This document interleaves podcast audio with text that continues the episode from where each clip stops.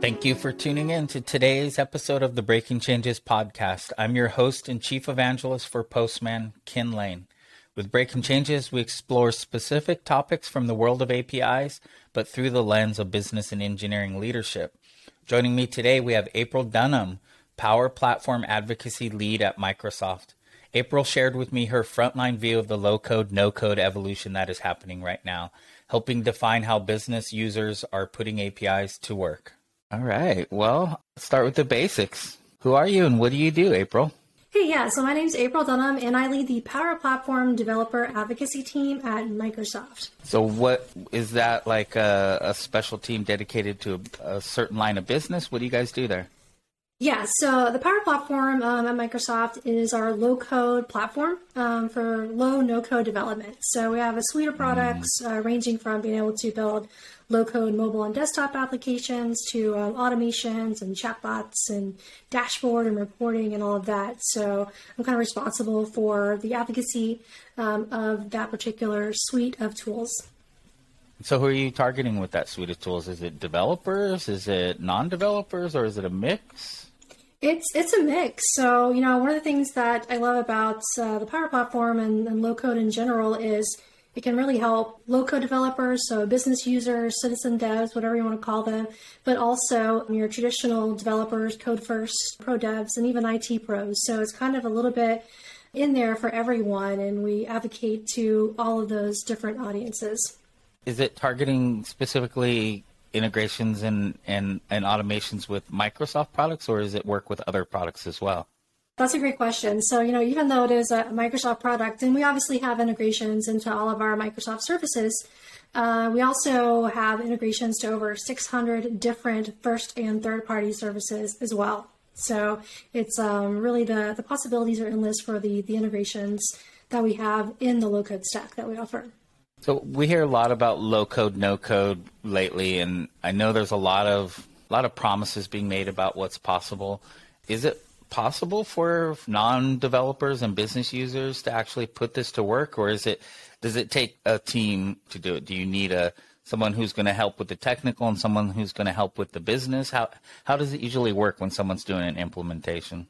Well, yeah, and that, that's another great question, and I, I would say it really it varies on you know what you're trying to build, but um, we're definitely seeing that this whole concept of I guess what we're referring to as fusion development and fusion development teams um, kind of coming into play here, where you know if you're building enterprise-wide applications, being able to kind of collaborate with the low-code developers, with the code-first developers, and IT pros, and working together with the mix of tools. So mixing in maybe some more pro code type scenarios like um, you know React components or connectors into other APIs, and then also the low code into things by being able to enable business users who know the process very well to be involved in actually building the process and be involved in helping with the, the front end, the UI, the UX of, of the process and all of that. So it's really kind of like a, a, team that we're seeing the Fusion development teams pop up to really scale out um, some of the solutions that you build with low code tech. Uh, really sounds like the sweet spot because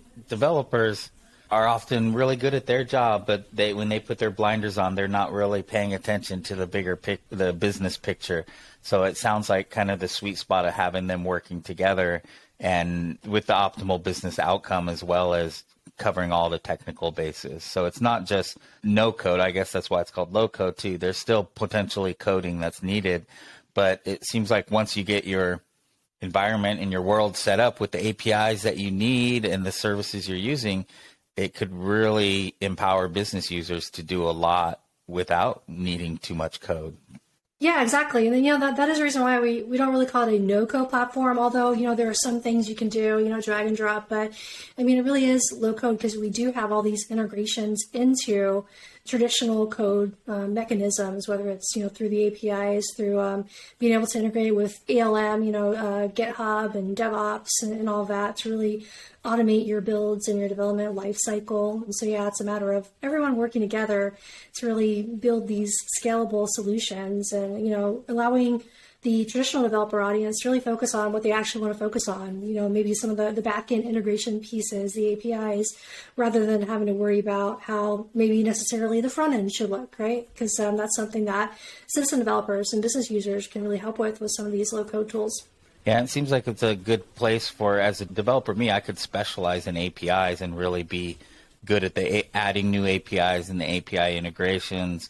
And then me as a business user, I could specialize in connecting up workflows and doing different things that were with popular app suite SaaS services that I could really find a, a way to specialize in that. And I really like the fusion development. I actually had that's a new phrase to me. I think I like that better than low code, no code because I find low code, no code to be a mouthful.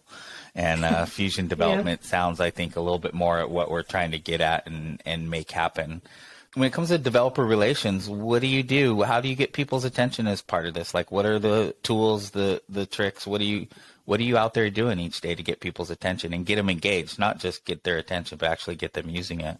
Yeah, I mean, uh, so it's uh, kind of one of the best jobs in the world, I think, being in developer relations. And, you know, it's a lot of just general engagement with the community, whether it's, you know, through different user groups, you know, social media, just chatting with them, figuring out like what solutions are they trying to build, you know, what uh, problems are they seeing and, you know, that need to be addressed. And then it's a lot of video. I have an active YouTube channel. We do a lot of video through our, you know, Microsoft channels as well. So it's a lot of getting the message out through, you know, demos, real life use cases, showing people what you can actually do with low code, no code, and what are some, you know, use cases of this fusion development in action. What are other companies building? What are some ideas, you know, just to get the gears rolling in your head of what you can do with it and the power and, you know, making sure that we have the documentation once they want to start building to back it up too. So that's typically what we do on a day to day basis here. Yeah, I love. I love. I have kind of.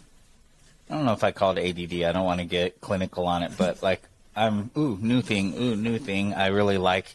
That's why I like APIs because uh, you get to do a lot of different things, and I like evangelism and advocacy because you get to focus on different problems and help people solve things, and and you can do a mix of of things each week. I mean, I could be doing healthcare one week, I could be doing environmental data another, you know, and it's I just find it, it, it keeps me interesting. And with the podcast, I get to talk to folks like you. We just did one that was on UX and DX and, and trying to, uh, you know, make, make our apps and our APIs as, as easy to use as possible. So I like, I like that diversity of it.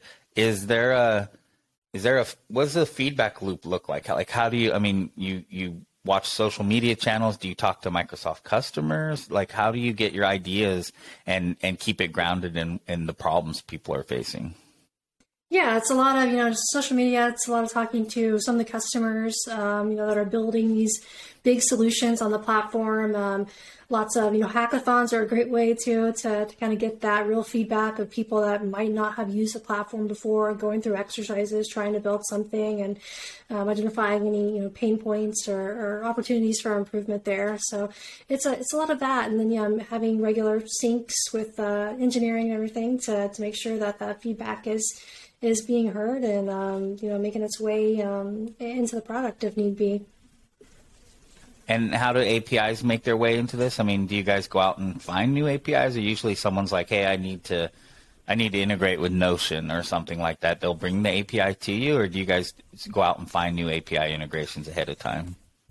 It's a little bit of both, yeah. So, um, you know, one of the things that we have that we rely on is our Power Users Forum. So we have a whole ideas section on there where, you know, lots of people can request, like, I would love to be able to integrate with uh, this particular API. And we kind of monitor that and helps um, move up in the priority list. And so, you know, companies themselves that own the API um, can build APIs and we can get those in product. But another avenue that we recently uh, released and are exploring is what we're calling the Independent Publisher Connector Program. This is really giving the community itself an opportunity to build their own connectors to various APIs and um, and get those inside of the product and, and verified.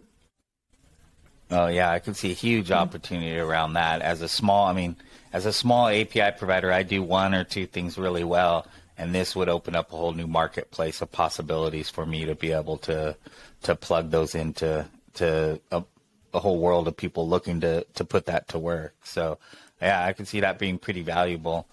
Is there any sort of analytics, visibility, observability to this? So we build out these workflows and connections. How do I see what's happening when those those those are actually working.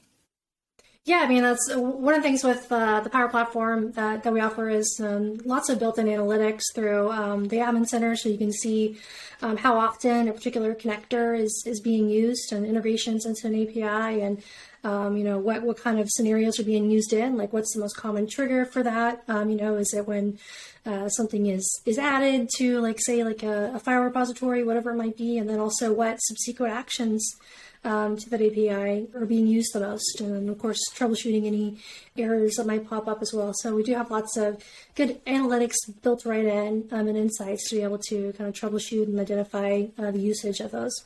Yeah, that makes a lot of sense because that's, I mean, you don't just integrate with an API and then it's done. It's yep. things change, things evolve, things break, you have issues. So being able to see that and then respond to it is, I think, pretty key. So as I mean, I feel like tools like what what you represent here are are going to augment us. It's kind of the exoskeleton for for the business user in a virtual sense. Provide us with all these things that we can do. We can automate to to improve what we do on a daily basis and actually make it uh, make us more effective in our jobs. Um, do more with less. All the things that our our bosses want want to see from us. Um, one thing that's really being applied to to do that is is artificial intelligence and machine learning, do you, do you guys have any sort of AI or ML layers built in?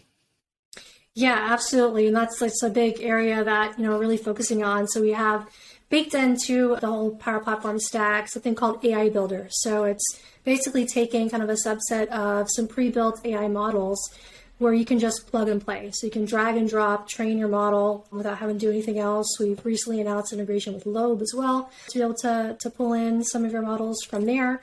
So things like, you know, being able to do forms detection, being able to upload an invoice and have it automatically extract some of the data from that invoice and train the model that way. Things like object detection and predictive text analysis and all these different pre-built models that we have baked in um, with AI. And then, you know, we talk about its uh, low code and then being able to have a fusion development approach. We have the ability to extend that as well. So being able to say, have a traditional developer come in and integrate with cognitive services if there's something outside the scope of what we offer in uh, AI Builder where that's kind of more plug and play that you need to do, well, we can always integrate that and extend that with some of those technologies.